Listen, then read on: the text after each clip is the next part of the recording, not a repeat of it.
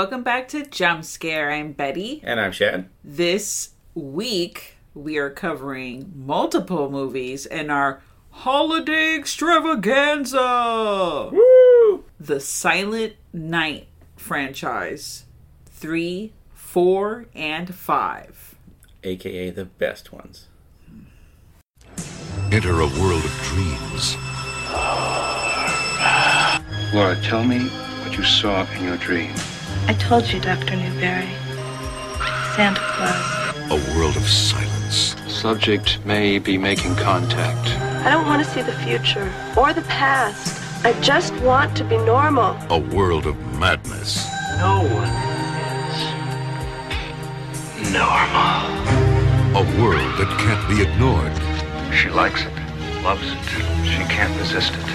She wants to penetrate his mind, see what he sees. He was a little boy, and then something happened.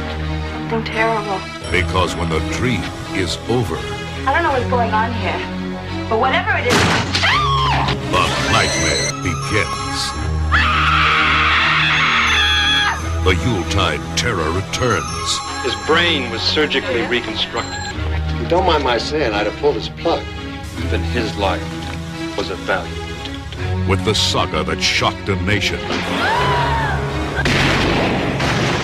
Robert Culp, Silent Night, Deadly Night, Part 3, Better Watch Out. Supported by full trade and consumer advertising. POP includes a full-size poster. So, Silent Night 2, I'm sorry, Silent Night 3, 4, and 5 are the ones we're going to be covering.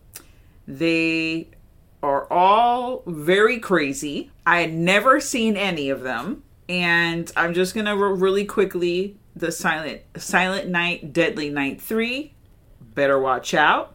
Silent Night Deadly Night 4, Initiation. And Silent Night Deadly Night 5, The Toy Maker. yes, from 1989 to 1991. So, I don't know if any of you have actually seen any of the Silent Night, Deadly Night films. The first movie I saw a couple of years ago for the first time totally traumatized me. It's a lot. It's a lot. There's a lot going on. But basically, uh, two a baby, a brother, and uh, a toddler. They get into a uh, accident, a car accident with their family because a Santa jumped in front of the car. The Santa. I'm glad you said with their family. It made it seem like the toddler and the baby were driving there for a minute. they hijacked the car Home Alone style and we're out just fucking shit up in Christmas time. they're the only survivors of this terrible incident and unfortunately the toddler um he witnessed the raping of his mother the murder of his parents the whole thing by the santa claus. Why later on as he's a grown-ass man you snap and you're like you know what? I'm going to become the new santa killer. Don't ask me why but it happens. But i digress It makes as much sense as Batman. His parents were killed by a thug, so one day he saw a bat and was like, you know what? Fuck it, I'll be a bat and scare the shit out of these people. i guess Makes as much sense. So, part two is about the younger brother, Ricky. who's Ricky, who snaps, and then we come to part three. And of course, part two is the one you have the great you seen you've seen on YouTube with the Garbage Day. That's the only thing people remember from that movie because half the footage in that movie is from part one. they flash back to it a lot. But I always kind of admire the people that have the guts to make a movie and go, yeah, three fourths of this movie is footage from the last movie. We just shot like 10 new minutes and put it in here and called it a day. so, that was the formula for this movie Silent Night, Deadly Night 3, Better Watch Out, where the brother's now a grown man, or he may have been a, he was a grown man in the second one, but he's now in a coma. And, now he's played by Bill Moseley. Uh, ter- yes, a totally new uh, actors playing him. And my favorite feature is they gave him the old fashioned see through skull where you can see his brain. He's just got like a big like fish bowl on his head with his brain and it's only half full of blood. I would think you would need to keep the whole brain immersed in blood, but they have it just half full because special scientists found him after he was shot down in the last movie, and they rebuilt his head and all of his parts and put it back together. They Frankensteined him, but he's still having memory issues. So, how do you solve that, you ask? You get a blind psychic to come in and connect with him and try and lead him through his memories. That's how you do it because, fuck, of course, how else would you do it? So, not only is she blind, but she's also a psychic. Yeah. And Because you know, one you lose one sense, you gain the others stronger, and she would just bam right into the psychic abilities. you know this is a time frame um you know the 80s there was some crazy shit going about with people that have handicaps you know they have heightened abilities like you just mentioned. And a lot of telepathy uh just all around telekinesis all, all kinds of shit is going on with people in these in these horror films. Because you have to have someone with a higher ability a higher a higher power if they're gonna go against something that's unstoppable And I feel like this was uh, Friday the Thirteenth Part Seven had come out a year or two before this, so I'm sure that they were just like, yeah, let's do that. Let's have someone with psychic powers. if you look at all these movies three four and five the year that they came out and saw the other movies that came out within the genre you will notice there may or may not be a trend happening um so Now the psychic is played by a woman named Samantha Scully, who kind of reminds me like of the '80s Jennifer Connelly. yes phenomenon And I'm sure they were exactly going for that too. Hey, she looks a little like Jennifer Connelly. Let's just put her in here and make her have psychic powers. And there's our computer beeping at us to update again. And, uh, it always does that. Uh, there's some other people you might recognize in this movie as well. It took me a minute to catch on to the guy that plays the psychic's brother.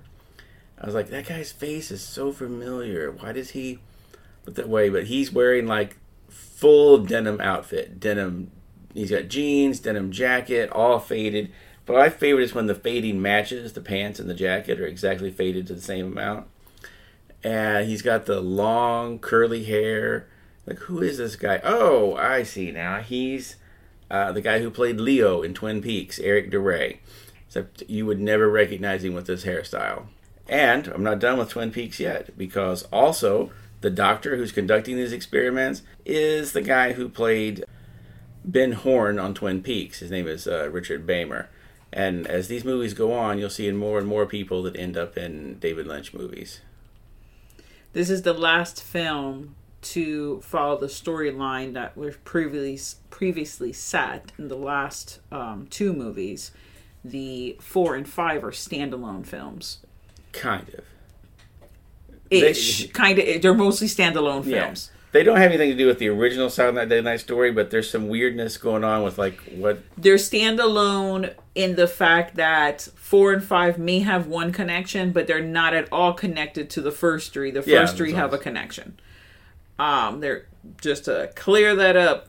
So, oh man, yes, Bill Moseley in a coma with the see-through half liquid brain um, should just tell you right there that this movie was terrible. I did not care for this film. I'm just gonna throw my review really out really quick, and then we'll just there's make fun of it. much to it to be quite honest. It's pretty much Bill Moseley uh, is in the hospital when a Santa that's giving out presents uh, uh, comes into the room, triggers Bill Moseley. He wakes up out of the coma immediately, and you get like the Austin Powers kill from him with the Santa Claus, with the Santa's on the other side of the room going, "No, what are you doing? Stop! Stop! Don't come towards me! No! No! No! You're by the door, dude." Just Yeah. open the door and run. He makes- because this guy, Bill Moseley, never runs in the course of this movie. He just staggers around like, like a drunk Michael Myers throughout the whole thing. They never do. They just walked a that uh, very very very slow walk. But I like the guy, uh, the the Richard Beymer, the doctor who plays the doctor in this. He's got the uh, he plays like I was saying, Doctor Sex Predator was my note because he's with telling the psychic, "We'll come back at this and we'll go harder, and deeper, faster, and longer into this thing. We'll just be relentlessly going in." Like Jesus, dude, you sound like a fucking sex criminal trying to describe what you're gonna do to somebody. Didn't also he asked her how long she had been handicapped? Yeah. I was like, what is this question? But then, of course, you have like a story from her. She has an accident too. Somehow she went blind during a plane crash. I I never understand how they come up with these random ways. Why didn't they just? Why couldn't she have just been blind? Why did that be during a plane crash? It was during a plane crash. She lost her sight. Who knows? Who knows? But if you really think about it, this has like kind of uh Little Red Riding Hood kind of you know feel to it because the big bad wolf, which was you know which would be Ricky, he's coming after her while she's going home to grandma's house with her brother in the woods. in the woods. Yeah. And this is another one of those creepy '80s movies too, where the brother introduces her to the girlfriend that he's bringing to Thanksgiving or to Christmas dinner, and the his sister just says, "Yeah, he told me all about you. He says you give great head." Who who talks about that with their sister?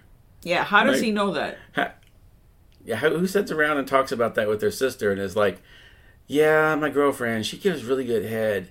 Like, what? Who talks about that to their siblings like that? Uh, Very strange. It is very, very strange. The whole movie is strange. The poor grandma, you know, Ricky, he, because you gotta love the assistant to the doctor because it's like, she says this line like four times. If she can see what he's doing, then she can think, can he see what she's doing?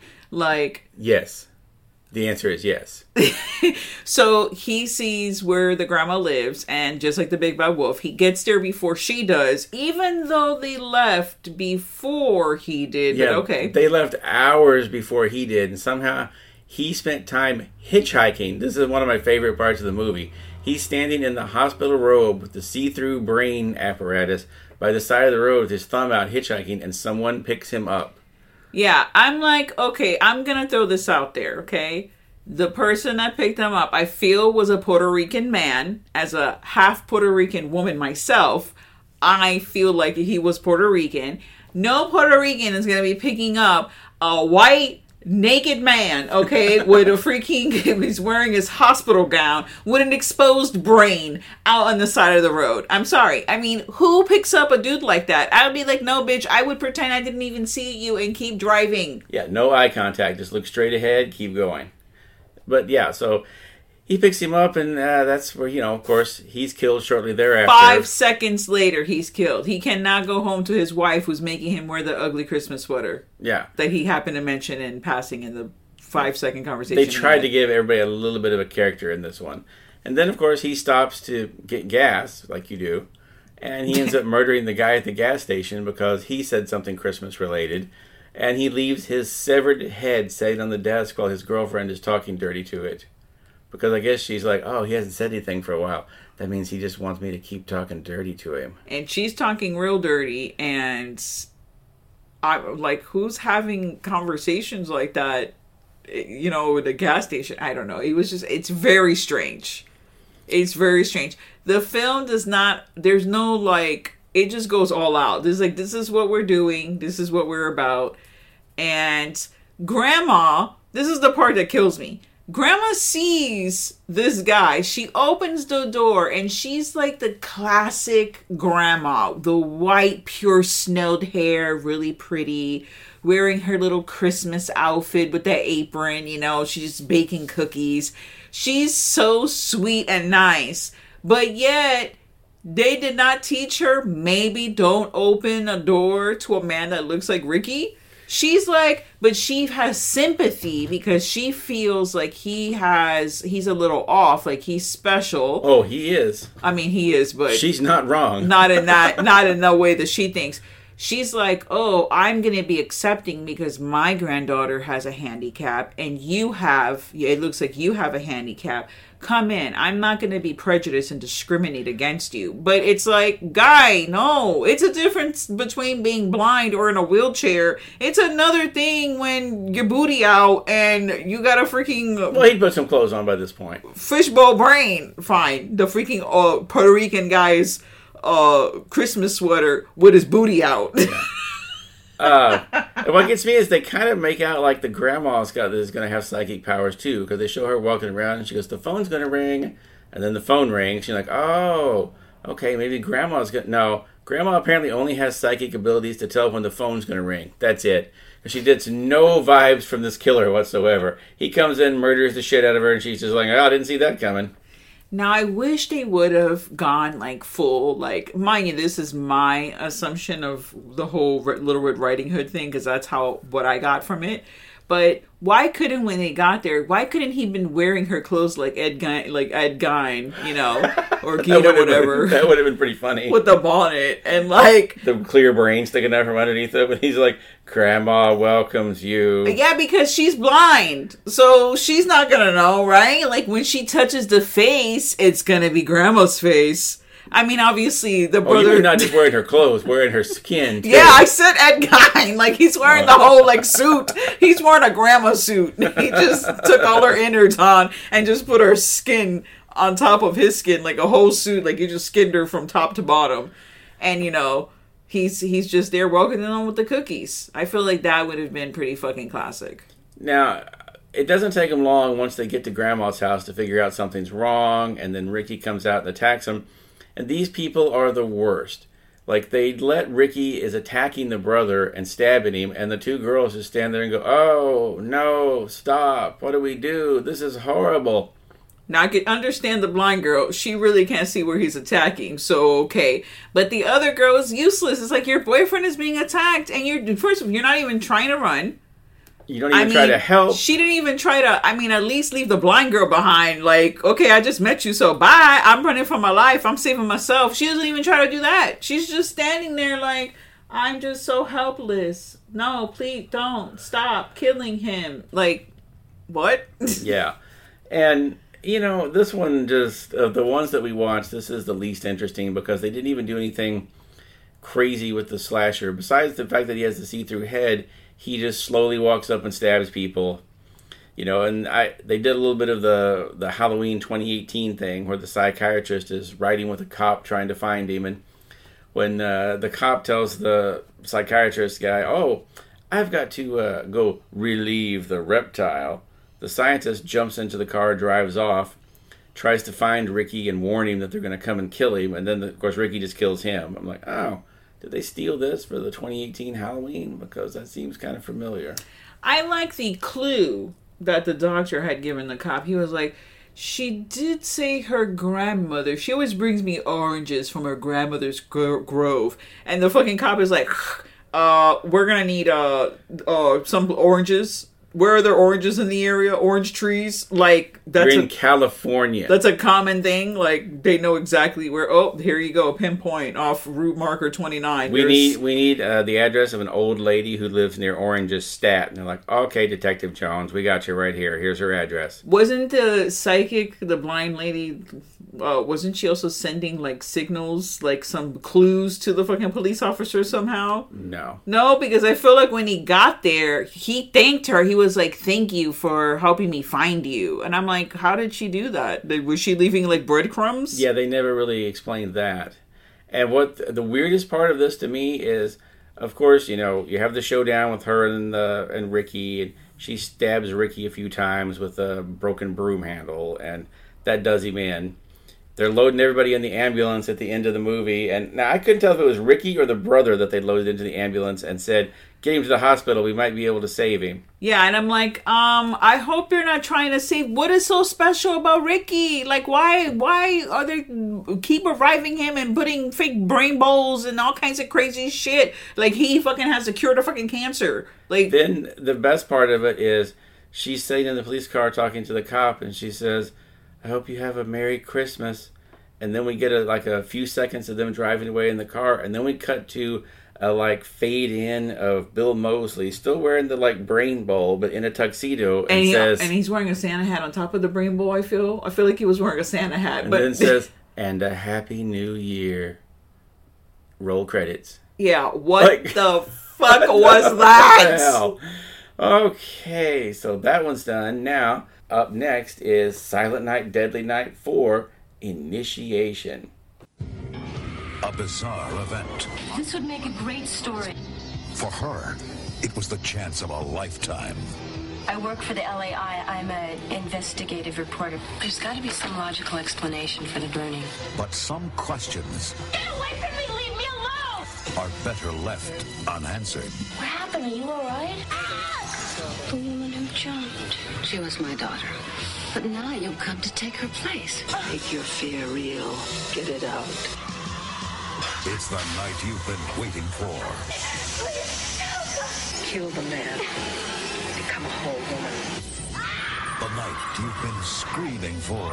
This is the final step. Silent Night, Deadly Night 4. Initiation. You're one of us now. Join the club.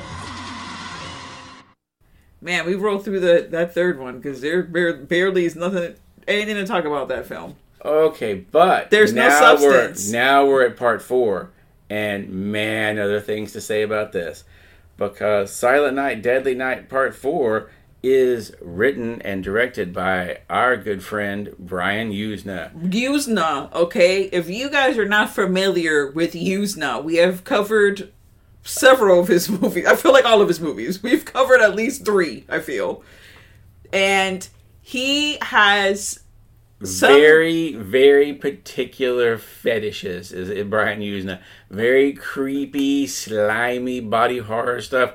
Usna is all about it. Yes, I, I wasn't gonna say fetish. I was gonna say um I don't know what the word was. I didn't want to use fetish, but yes, he does have a tendency to go a little much, and he does it with the help of Screaming Mad George. Yeah, when you see their names the together, effects? you know it's going to be some crazy shit. Four and five have Yuzna um attached to them in some shape, way, or form. Yeah, he wrote, he co-wrote part five, but and produced it, but he didn't actually direct that one.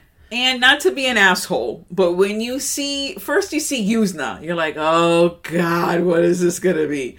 Then you see Clint Howard is Yeah, in the movie, and you're like, Howard is like the second build guy in this movie. You're like, oh, this is not going to be good. the film opens up. Clint Howard is a bum, okay, and he fucking finds a burger on the floor, as you do. He opens it and he's like, ah, fuck, there's no cheese, and I'm like, this is the opening to this Also, film. you looked away at the point and did not notice that the burger was covered in cockroaches. Oh God!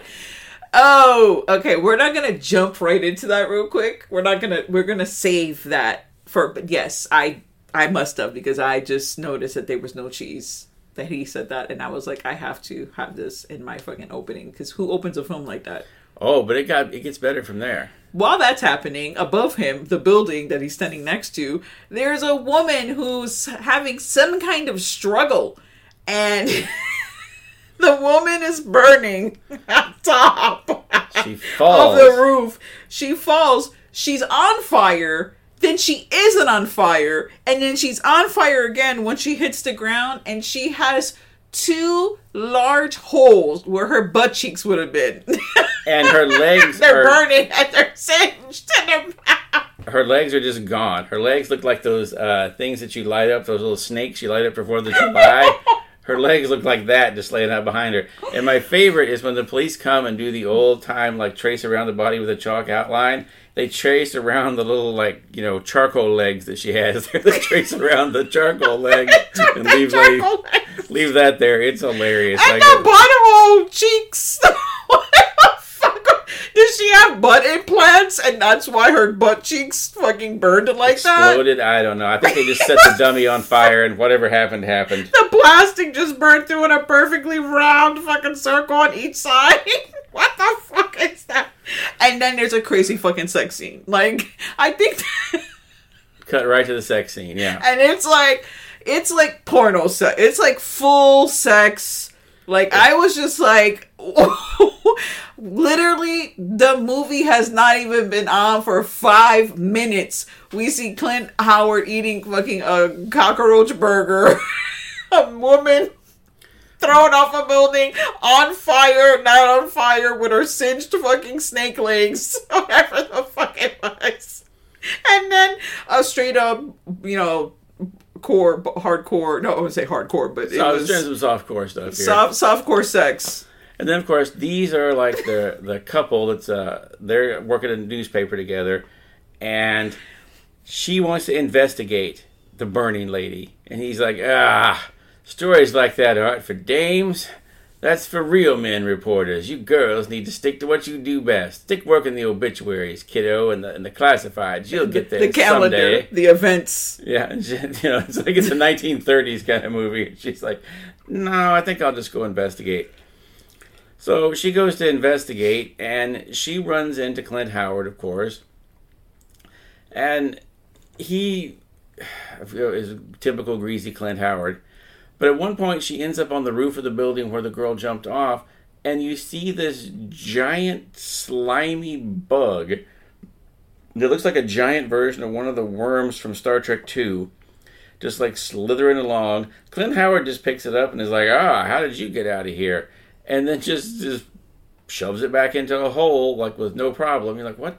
What the fuck is going on?" and she goes to investigate at the bottom of the building because there's a, it's a bookstore down Oh, it's there. the New Age bookstore that's in all these movies throughout the '80s, where it's like all, their entire section is that one section in Barnes and Noble that just has all the pictures of aliens like riding Sasquatch around. That's that's the whole bookstore.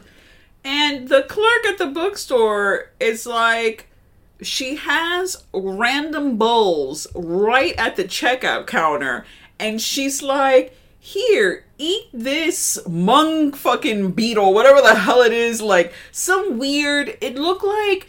Was it a date? It, It looked, looked like, like some a- kind of bean or something. It looked like a date that had been shriveled, and then you dipped it in chocolate or something because it was like dripping and greasy. And she picked it up and just immediately ate it, like no questions. Like, oh, okay, this is probably fine. She ate it, and then the best part, the best part, meaning the worst part, was when she spit out the freaking pit, and the clerk is like, "Oh, here you go. I'll take that for you." Puts it in a napkin and just like puts it in her fucking pocket. You're at that point. I feel like you're like, so this this woman is a witch. Like she's gonna put some kind of fucking curse spell, some shit on me because who's randomly keeping like spitted out pits from fucking customers in their pocket? Also why would you be i understand it's like a new age whatever but even in the new age list stores like in fucking like i would think of like portland oregon they don't have weird like dates and bullshit at the counter for you to eat No, just not just that? not just like drippy, slimy. It's not like there was like a bowl of individually wrapped candy that you picked up from there and said, "Oh, sure, I'll take a mint." No, this would just be like if there was a bowl of loose M and M's that someone poured chocolate sauce on and then left it there and said, "Help yourself. Why not?" I don't know what Yuzna was thinking and or the other people that wrote this, but for some reason they thought, yeah, maybe one of them had read like Kafka's like Metamorphosis. Maybe that was a thing because once she's trying to investigate uh, you know, she's not even supposed to be doing this investigation because she's not a reporter. She's the calendar girl. Like she does the foo-foo work at the freaking newspaper, like you previously mentioned. Oh, and her editor is Reggie Bannister from the Phantasm movies. So, like, we know what Reggie now does with his spare time when he's not out chasing the tall man. He works as a newspaper editor. and you know she's she's on the lead you know she's trying to gather up all this information which is like basically no information she gets invited by the clerk to come to some like weird hangout that the a, a woman's empowerment empowerment empowerment uh meeting or whatever so she's like oh, okay And so and um, also, let me ask you about this: when you go to meet a group of strange women for the first time, and they all just greet you by kissing you on the mouth, are you not a little suspicious that Okay. something might be going on here more than just an empowerment meeting? I like how you just jumped ahead to that. Yes, obviously that's. But we, we're gonna get more into that because that red flag, red flag. there were several red flags in this get together. Okay, we'll get to that. We can't just skip over the most horrifying part. This is when the movie for me was like, I can't see this movie anymore. I don't know how I sat through this movie. it was way too much for me. Um I feel like I should write Yuzna a letter of like, you did something to me and I can't, I need therapy now. Because all of us, she goes back home and she's making pasta dinner. And before, while she's making this dinner, there's a crazy outbreak of bugs. This was it goes from like one bug to like five thousand bugs, all over coming out of the sink, and she's spraying up the apartment with you know with her quote Raid. unquote raid. Um, and they're just coming out the wazoo. She goes to sit down and she's eating her pasta, and then it's like one of those things like, oh, my pasta looks fine. It's like the Lost Boys. My pasta's fine, and oh, is it maggots? No, it's not maggots. It's fucking roaches. It's roaches, and they're crawling everywhere. She And flips the pasta, the spaghetti. She flips it over. It lands on the floor, and uh oh, did it just land in the exact symbol that we saw in the in the bookstore about the witchcraft? yes, there's a symbol that oh. keeps coming about. Oh, Brian, know you so crafty. at this point she's like i'm out because she actually was supposed to have dinner with the guy she was fucking in the, earlier in the movie so she goes to have weird awkward dinner with the guy and his family like the brother and this is the only reason why we even have this scene is because we're going to visit this family at the last part of the film and we need them to be here so it's the you know the dad that's mad sexist and it's like women belong in the kitchen and no one oh, that's all they need to be He doing tells her off the bat, "My wife never worked. She didn't need to." And then she says something about, "Oh, well, we didn't celebrate Christmas at my house because she's Jewish. Yeah, we didn't celebrate Christmas. We celebrated Hanukkah." And he's like, "Well, isn't that a surprise?" And he just whips out the anti-Semitism like real quick. You can tell like Dad's the racist of every, every kind of ism there is. Dad is that. yeah. If you're a person that gets triggered by things, this is not the film for you. There's a lot of triggers. Oh no, yeah, I don't. This is the Trigger alert! With this, we should have said that at the beginning The of movie, this. this movie should just be called Trigger Warning because there's something in here that'll get to everybody. Silent night, silent night, deadly night. Trigger warning. That's part six, and it has like a gun on the front of it with a hand holding it, but then really it's just all the offensive shit that happens, and that's what the trigger warning is. So she has her, you know, weird interaction there to meet the brother, the mom, the dad, and also to get, I don't know, possibly raped in the front lawn. Like the her. And I also love when you have these people that they're like in their. The guy looks like he's in his early 30s, but he has like a 10 year old brother. yeah. Like, wait, what? And the parents still look like they might be in their early 50s. You're like, so. Okay, never mind. But yeah, he just like jumps right on her. He's immediately like, you know what would make you feel better about this bad day with my parents? Some sex. Like it, like they're not even in the car. They're like in the snow. Like it's cold as fuck, and he's trying to literally take her fucking jacket off and just have her titties flapping in the fucking wind. Okay, but this is not the first time he's accosted her. After they had their throes of passion, multiple times in the movie at work, he has tried he has tried to accost her several times and be on top of her, and she's like, "Get away from me!" Like every time we're together, it's not about sex because it obviously was for him because that's all she was was just a piece of ass. Even right off the beginning, he thought, "Oh, I thought we were supposed to keep this casual." And she's like, "Yeah, I want to meet your parents." And I'm like, "Um, I don't know if you know what the definition of casual is, girl. You can't. It's what it's it's like when you're like casual, but." You're, the woman's like, oh yeah, let's keep it casual. Wink, wink. I really mean I want to marry you and have four point five kids. and it's like, no, that's not what we're doing here. But she leaves. She goes back to the apartment to continue the horror that had started.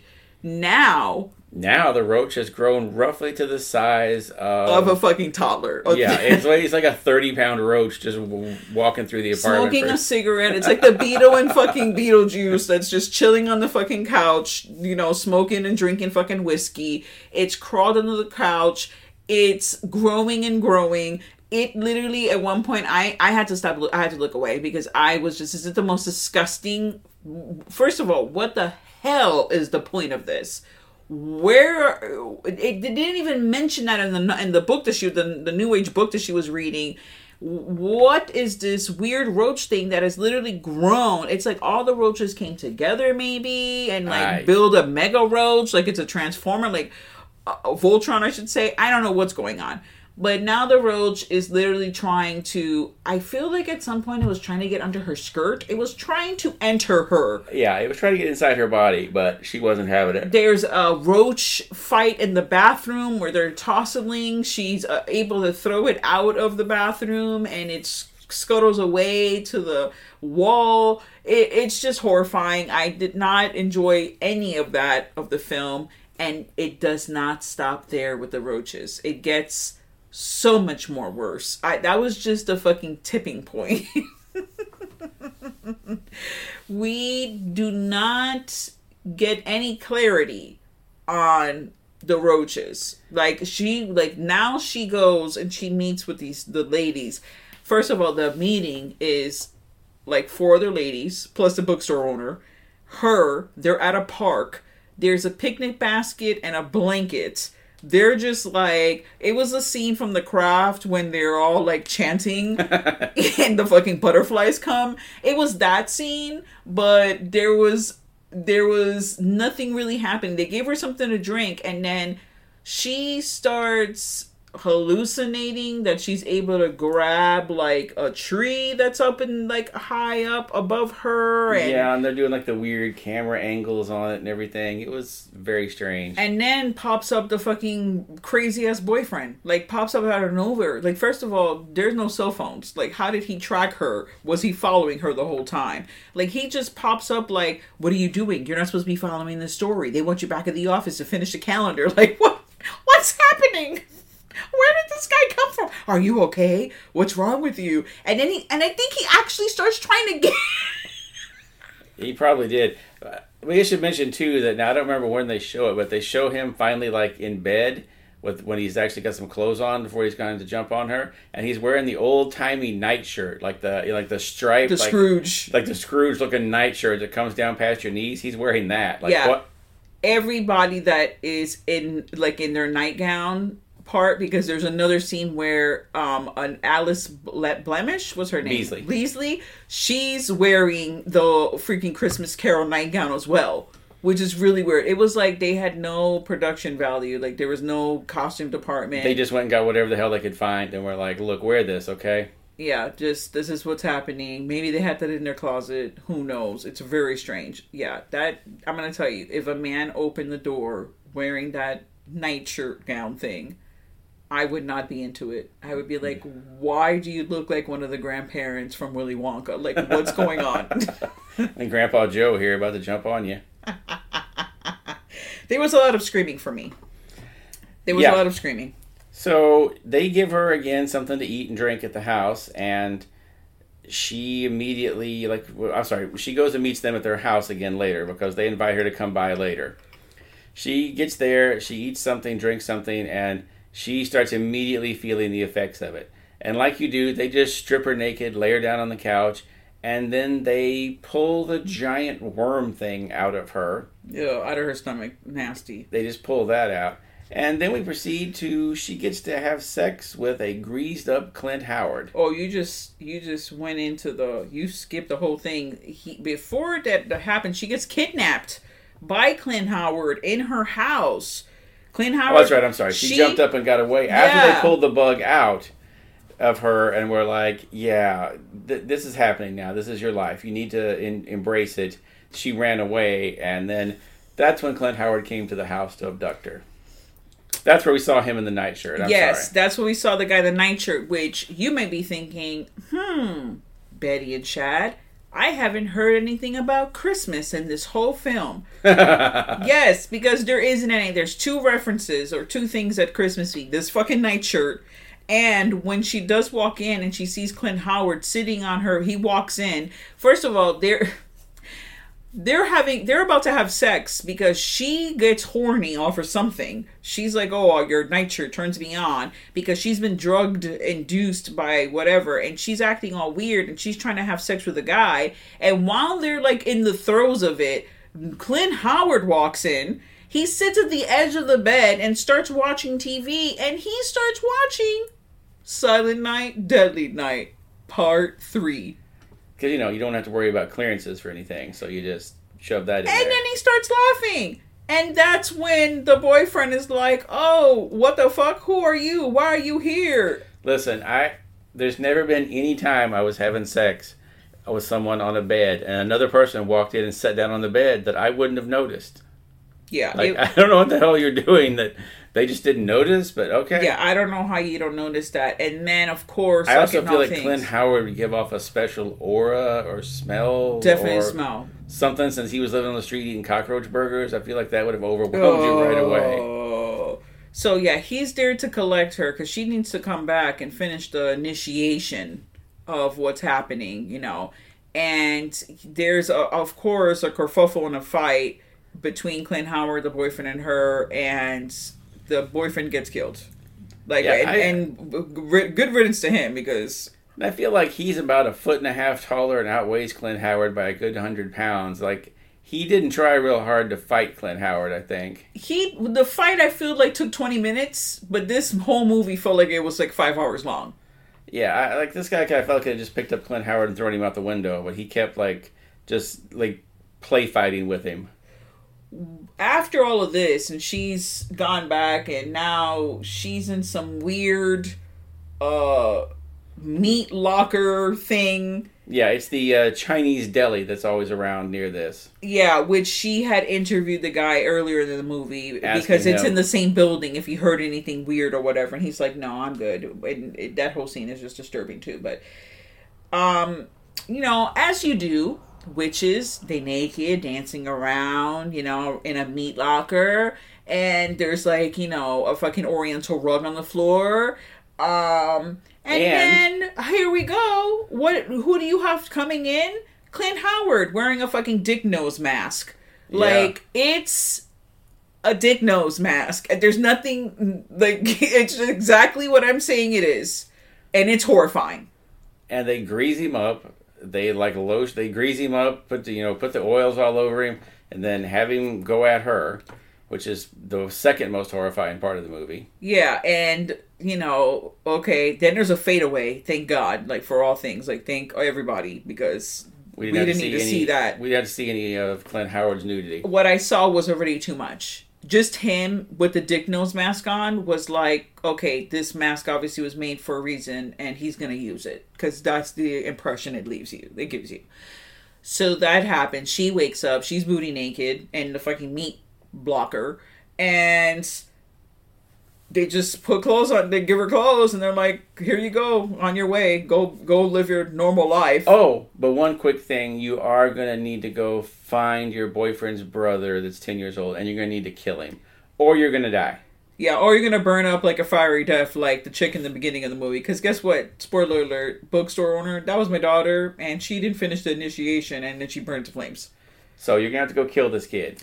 there's no explanation to i they kind of hinted that the roaches and and the thing that they took out of her is the disease and it's like the fear that she has and it's like man. It's like men are a disease and they like put you down. They don't let you move forward and you need to come to one like terms of you know that you're a woman and strong and you can get through it and whatever. There's a lot of things going on and it's not clear at all. It's just mumble jumble bull crap like it's not clearly said this is it this is just everything i said is basically what they said. It's like fear and whatever and it's like what? But then how and why? What was the whole point to begin with?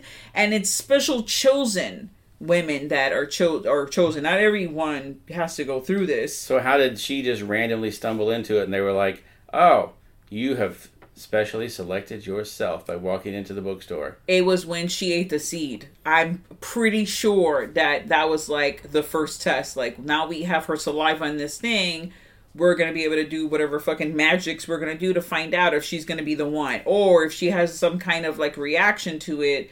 Then he's like she has been chosen, because that's the only link to the beginning of the film to ha, you know to anything that goes on is her after she eats the seed like after that it's just downhill because that's when she starts going through all this bull crap it's just very strange and unclear very much like society like i don't i I I'm must sure they used this was just leftover ideas they had for some from society. I'm sure.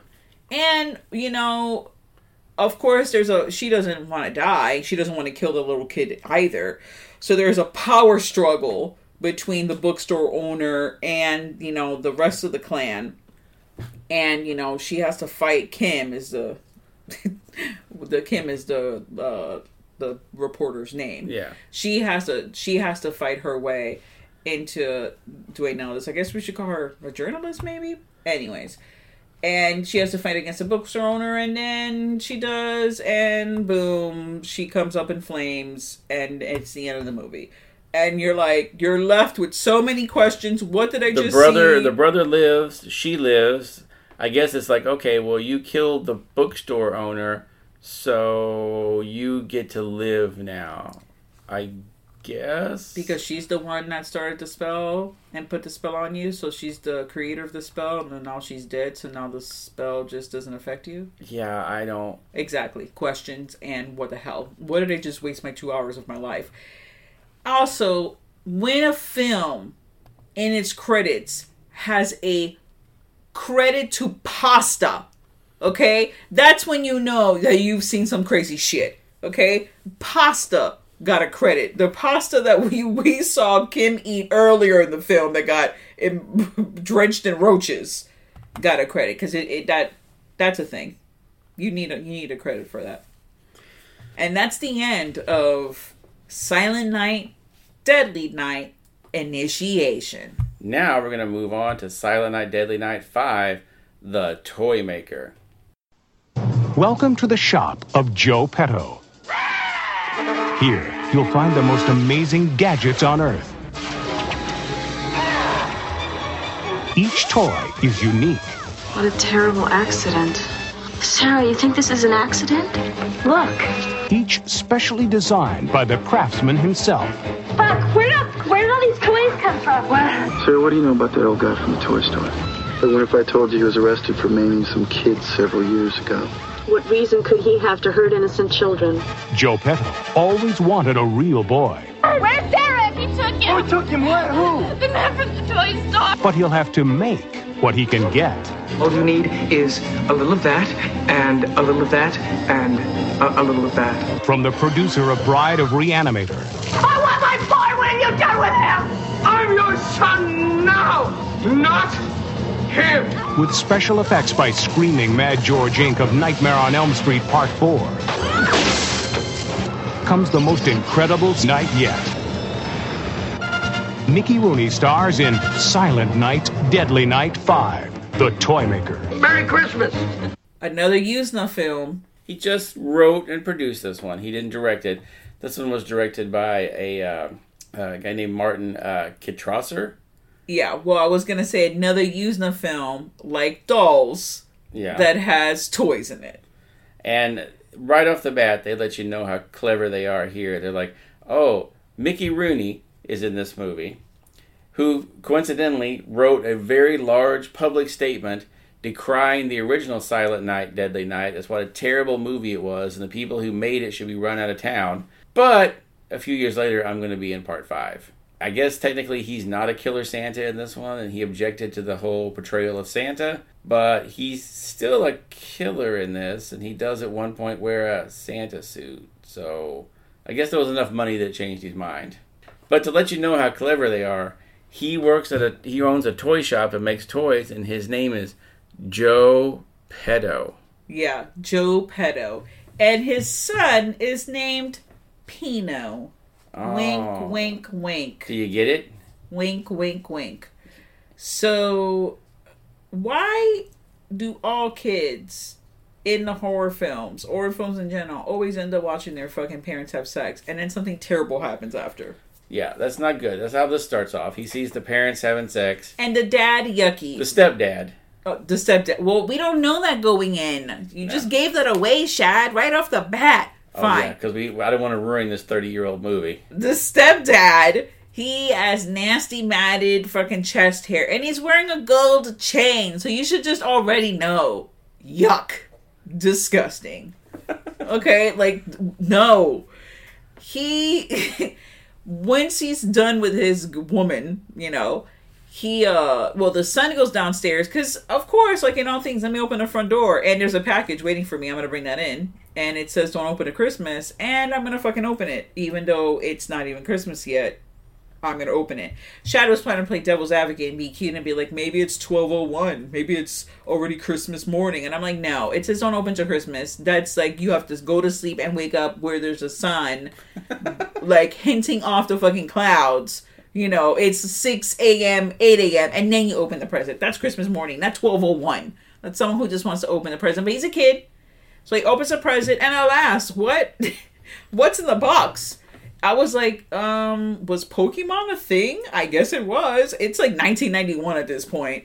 So It looks like a big- Pokemon ball. Yeah. It's huge. It's a huge Pokemon ball, but it it's not because Dad comes down and he's like literally picks the child up and is shaking him like if it was a baby, the baby would be dead. He was just holding him up there for like three minutes, holding him in the air, shaking him. What are you doing awake?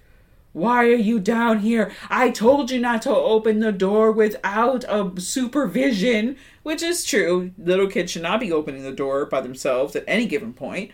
But I don't think it, you know, denotes being shaken up in midair for several minutes. And he shushes the kid away to be like, you know what, I'm going to finish opening this present and play with the toy um, because, you know, it's addressed to me. And I, right there at that point, I was like, yeah, so he deserves everything that he, that's going to happen to him because this guy's a fucking idiot. And, And, the toy is a weird like I thought it was just gonna blow up and like throw spikes in his face or something.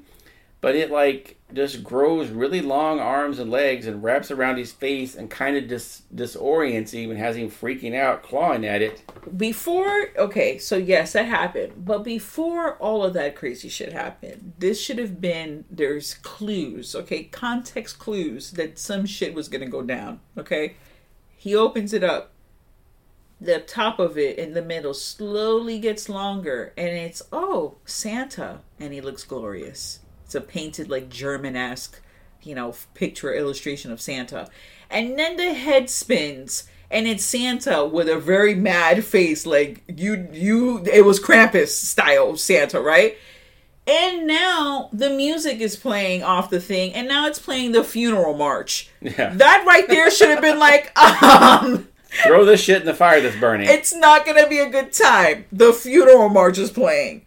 Yes, that's that's when he gets choked out by Mega Santa Pokemon Ball. and it causes him to fall and stab himself through the eye with the fireplace poker. And now he's dead. And, And now dead. we don't have a dad anymore.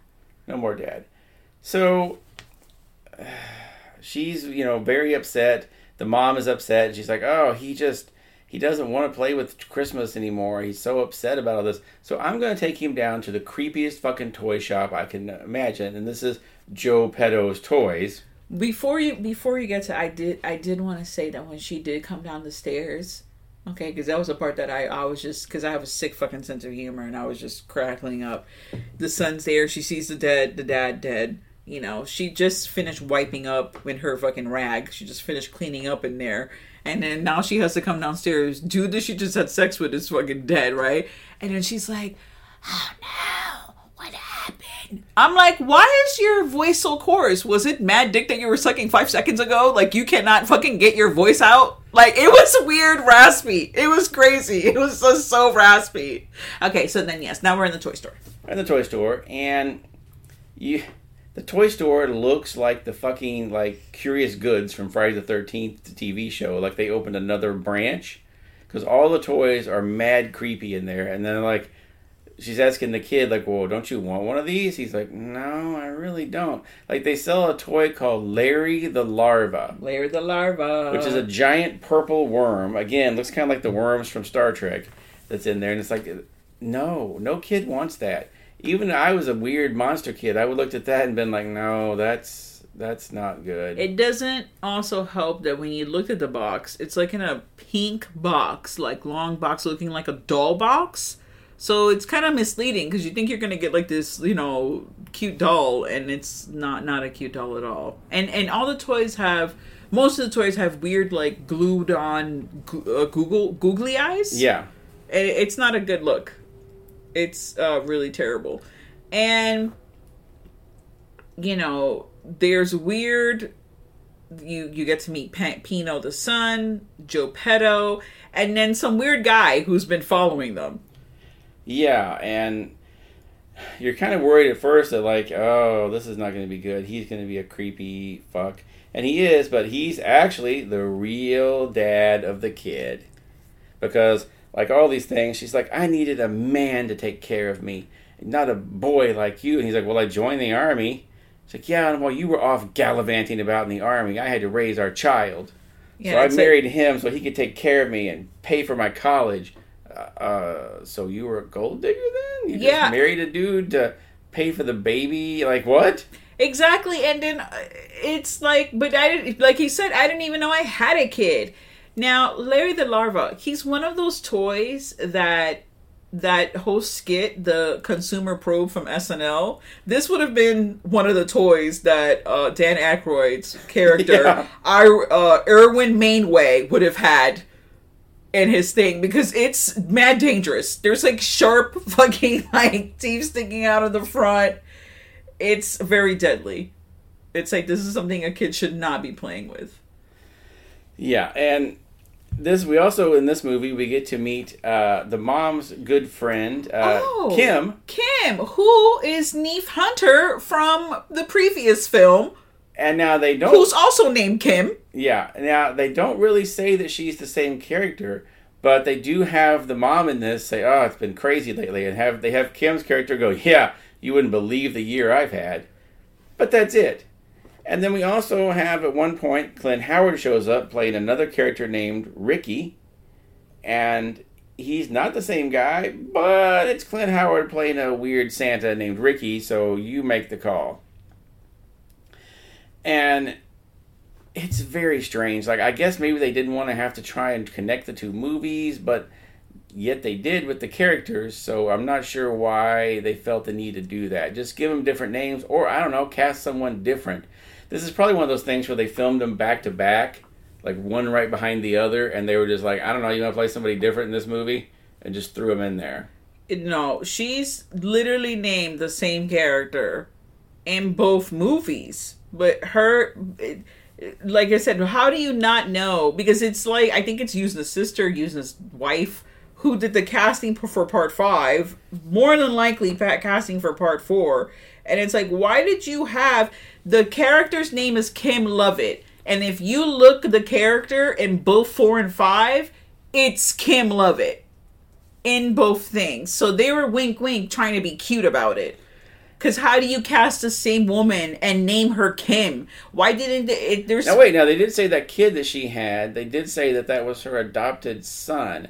Did she adopt the brother of the? what was the what was and the he brother's had name? blonde hair. What was the brother's name? Let me look. Ah, yes, that is the same kid. I'm dead. And by the way, the kid in this is Conan Yuzna. I'll let you figure out how that's related. But yeah, so this is it. She adopted the kid, and now the t- Pino comes and leaves another box on the steps for her son, and it's what is it? You know, it's some little uh, rollerblades because those were big in the '90s, and he throws them out. He's like, I don't want any part of this shit. Anything that comes in a box addressed to me is probably not good. So Lonnie goes and puts them on. And as soon as he puts them on, he starts rocketing about the neighborhood in these things. He's going great. He's having fun. And then all of a sudden, his rocketing turns real serious. Flames shoot out of the back of it. And he's like spinning around in circles, running up and down driveways. And then he gets hit in the slowest vehicle ever. Like this car hits him at like five miles an hour, and then the next scene, you see him. He's wrapped up in bandages like the fucking mummy, or I'm sorry, like the fucking invisible man in bandages. And they're like, "It's okay. He's gonna pull through." He got hit at five miles an hour. What the hell? Like a, you can hit a cat at five miles an hour and it'll survive. This kid got hit at five miles an hour. He looks like they threw him off the Empire State Building. He's His so fucked up. His whole face is bruised and swollen. it's really bad, and it is a. It was a like, boing. Like he barely got. There was a. There was only like half a roll. Yeah, like I've been bumped by a car that hard. okay, and it was He didn't even break the windshield. yeah, nothing. But then he's so fucked up, and then she's just like, but then you hear the doctor give the standard thing of, "Don't worry, he's going to be fine." He doesn't look fine. It looks like you worked him over with a ball bat after he came to the hospital. Did they drop him at the hospital, like down a flight of stairs? And they were like, "Fuck." Just say it was like a delayed injury of some kind, and we'll, they'll believe it. It's the '90s. Now they give a lot of, you know, there's a you, you're thinking the whole time. They kind of have that who's the suspect, you know, who's who we you sus you everyone is a suspect is what I'm trying to say. Couldn't get that out. Um, you're like, oh, is it, you know, the freaking creepy guy that's you know following them every fucking five seconds before you find out that he's a dad? Do you is it Joe Petto? Is it Pino? Like As in, well, let's go ahead and say it. Pinocchio. Yeah, even the cat was like, "Jesus Christ, that's corny." and he runs the Geppetto. Geppetto runs Yeah. the shop. In case anyone literally is like, In why case are they? that wasn't that subtle. yeah. Um, you know, you have him. He's a toy maker, and he's making all these deadly toys because you know why not? That's what I'm gonna do. I'm gonna make fucking crazy fucking toys that are gonna like wake up and kill people or children because I'm bitter because my wife and my unborn baby boy like they got they got killed and they died and now I you know have this other son and he's good for no- he's you know good for nothing. I hate that guy. And I'm just this old grumpy fuck man that's mad I'm just like, okay, well, if I couldn't have my family, then everyone's family dies. I guess is the thought process behind that.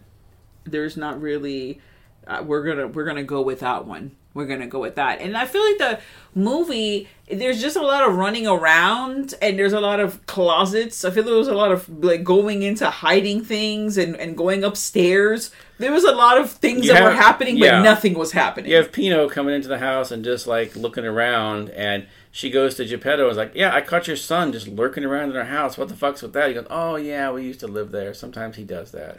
yeah which is like okay She's like, "Well, if he does it again, I'm gonna call the cops." We're like, "Okay, I guess I'll tell him to quit that." yeah i guess that's not good then So while the mom is coming out of work one day, she meets up with the mysterious guy, and he comes up behind her like a murderer and she runs away like you're like oh finally okay this guy's the guy like she's trying to terribly like she's running in heels. she's running here trying to get into her car and she's literally not even putting the key in the fucking hole This was just- my thing: is who just carries a single loose car key in their pocket or in their purse, not on a ring or anything. It's just a loose key, and she's shaking like you know, Like a leaf. like forty degrees outside, and she's wet, and she's just shaking like crazy, trying to get it. Then drops it down a grate, and it's like, oh no! and then the guy's running after her she runs away and then he catches up with her and then she looks at him and he looks at her and then they fucking just start making out like mad people and you're like what what is going on right now and then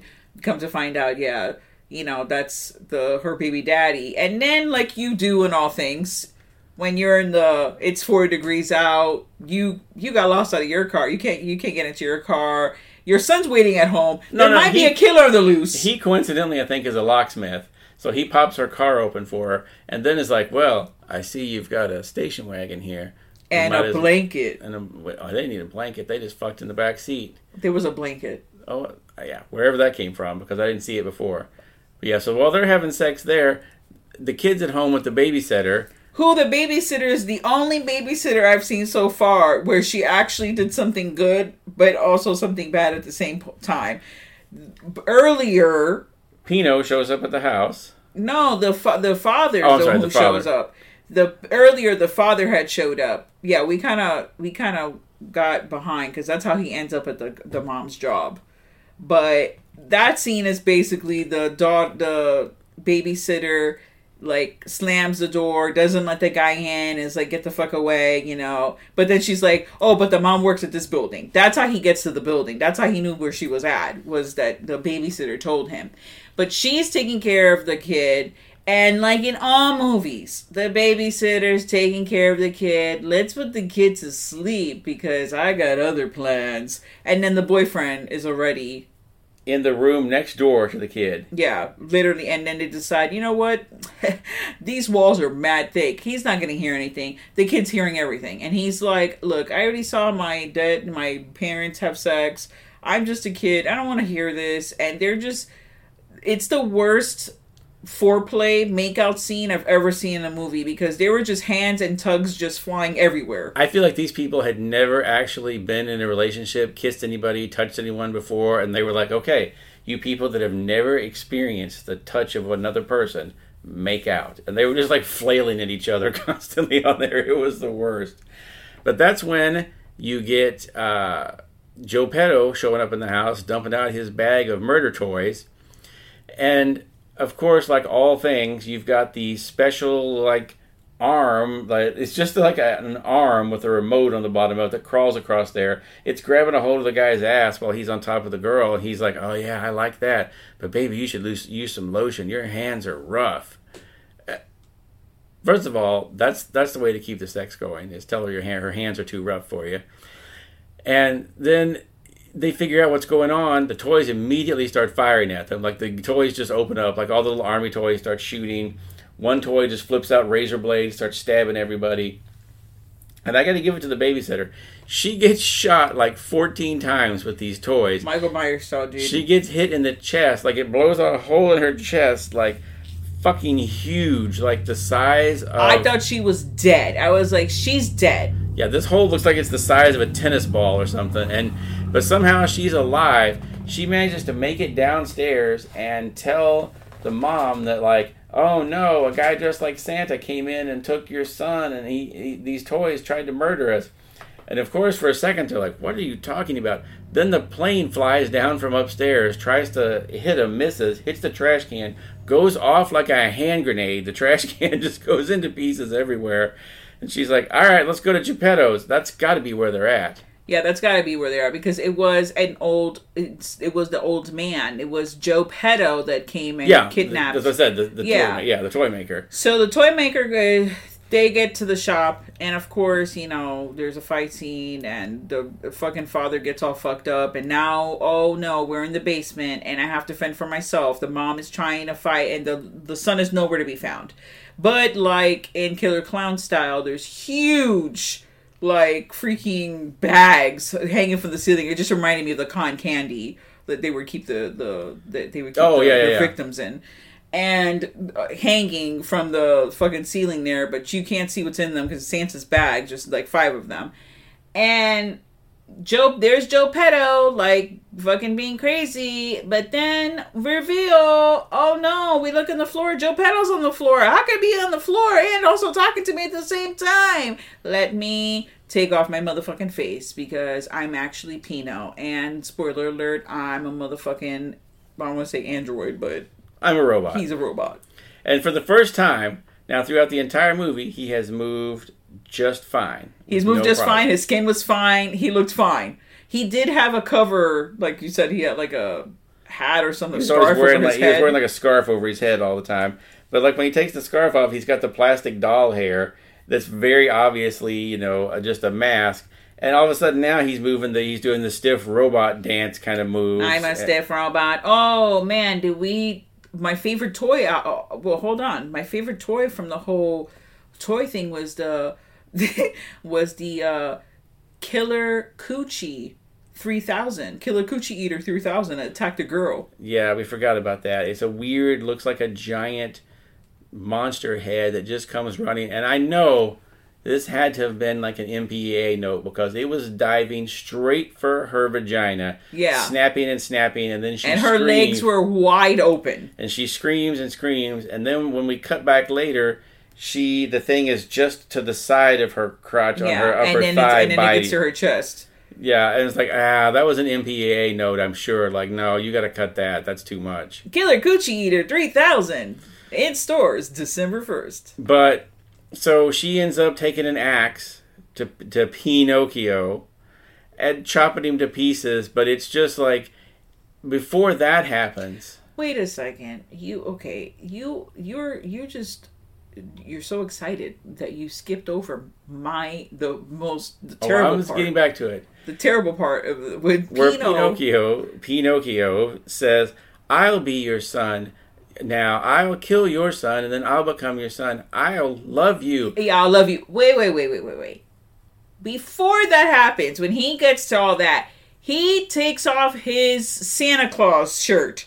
Now he's just chest. And then he goes for the pants. And at that point, I was like, oh, fuck no. They're going to go. And if he's has, I wa- I told Chad, I was like, if he has a crazy wooden dick, I don't even know what I'm to do. Like, I don't know what to do. But he was smooth like a Ken doll, okay? He does take off his pants. And now he's booty naked And for he- a, a wooden doll. Then he grabs the girl and is like, The, his mom, or not his mom. what he wants to be his mom. Yeah. And it's like, let me love you and be your son. He puts her up on the table, spreads her legs. and dry humps the shit out of her. Where he says, "I love you, I love you, I love you, I love you," and I was like, "I want this movie to end." so she finally gets loose, gets an axe, chops Pino to pieces, and smashes him up. Everybody high fives, and then they leave. But as they leave, you see another like dummy hanging on the wall who gets the little like. 80s gleam and sparkle in his eye with like the little like The bad electricity. laser electricity effect Eh, crackle crackle and you're like ha ha ha you get a little laugh you're like oh they were gonna try and do a part six weren't they no, no, we don't. Fortunately, this ended the Silent Night, Deadly Night series. Goodness.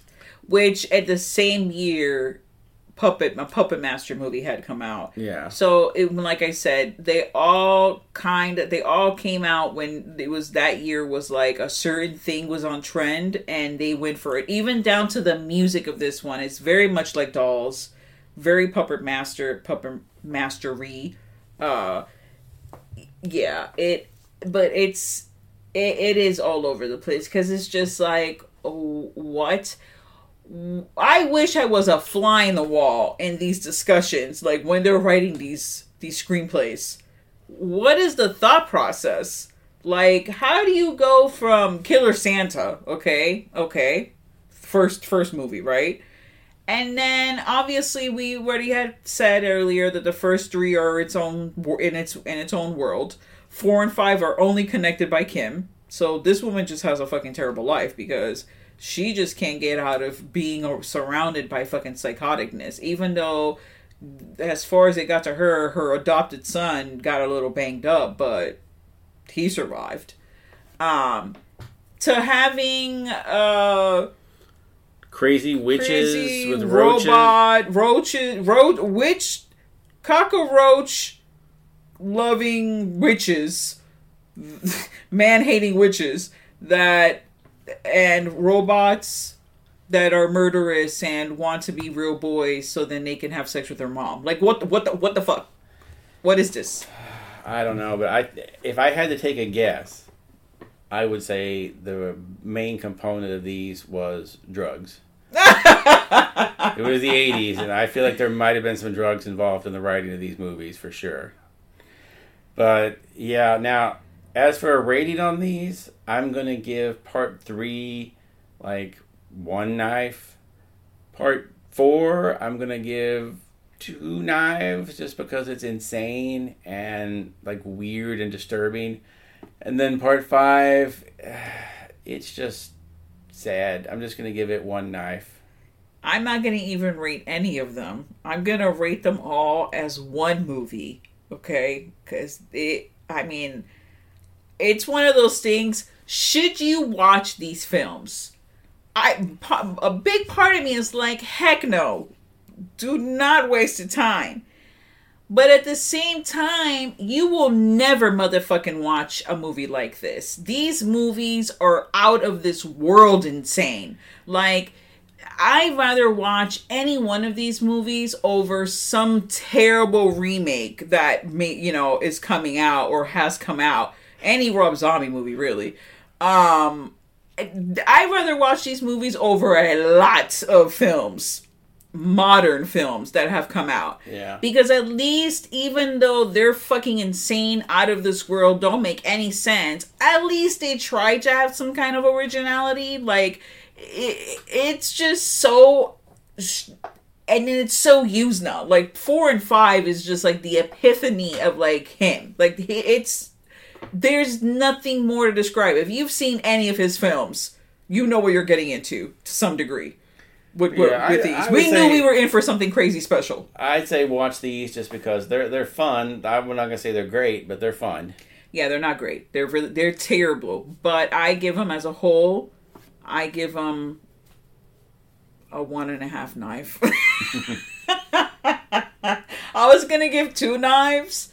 That for part three, zero knives. I don't even give a, I don't even give a rating for that because that was just very hard to sit through. Part four, the roaches and like the whole metamorphosis thing, like I would have just read the novel. Like obviously has nothing to do with what's happening in this one, but just like the transformation of the roaches and the centipedes and all the body horror. If you're into body horror, this movie is for you. This is like in the body horror category for sure. I give that one knife. And the last one, yeah, a half a knife. So whatever you want to do with that. You know, so yes, one knife and a half. That's my rating. I'm sticking to it.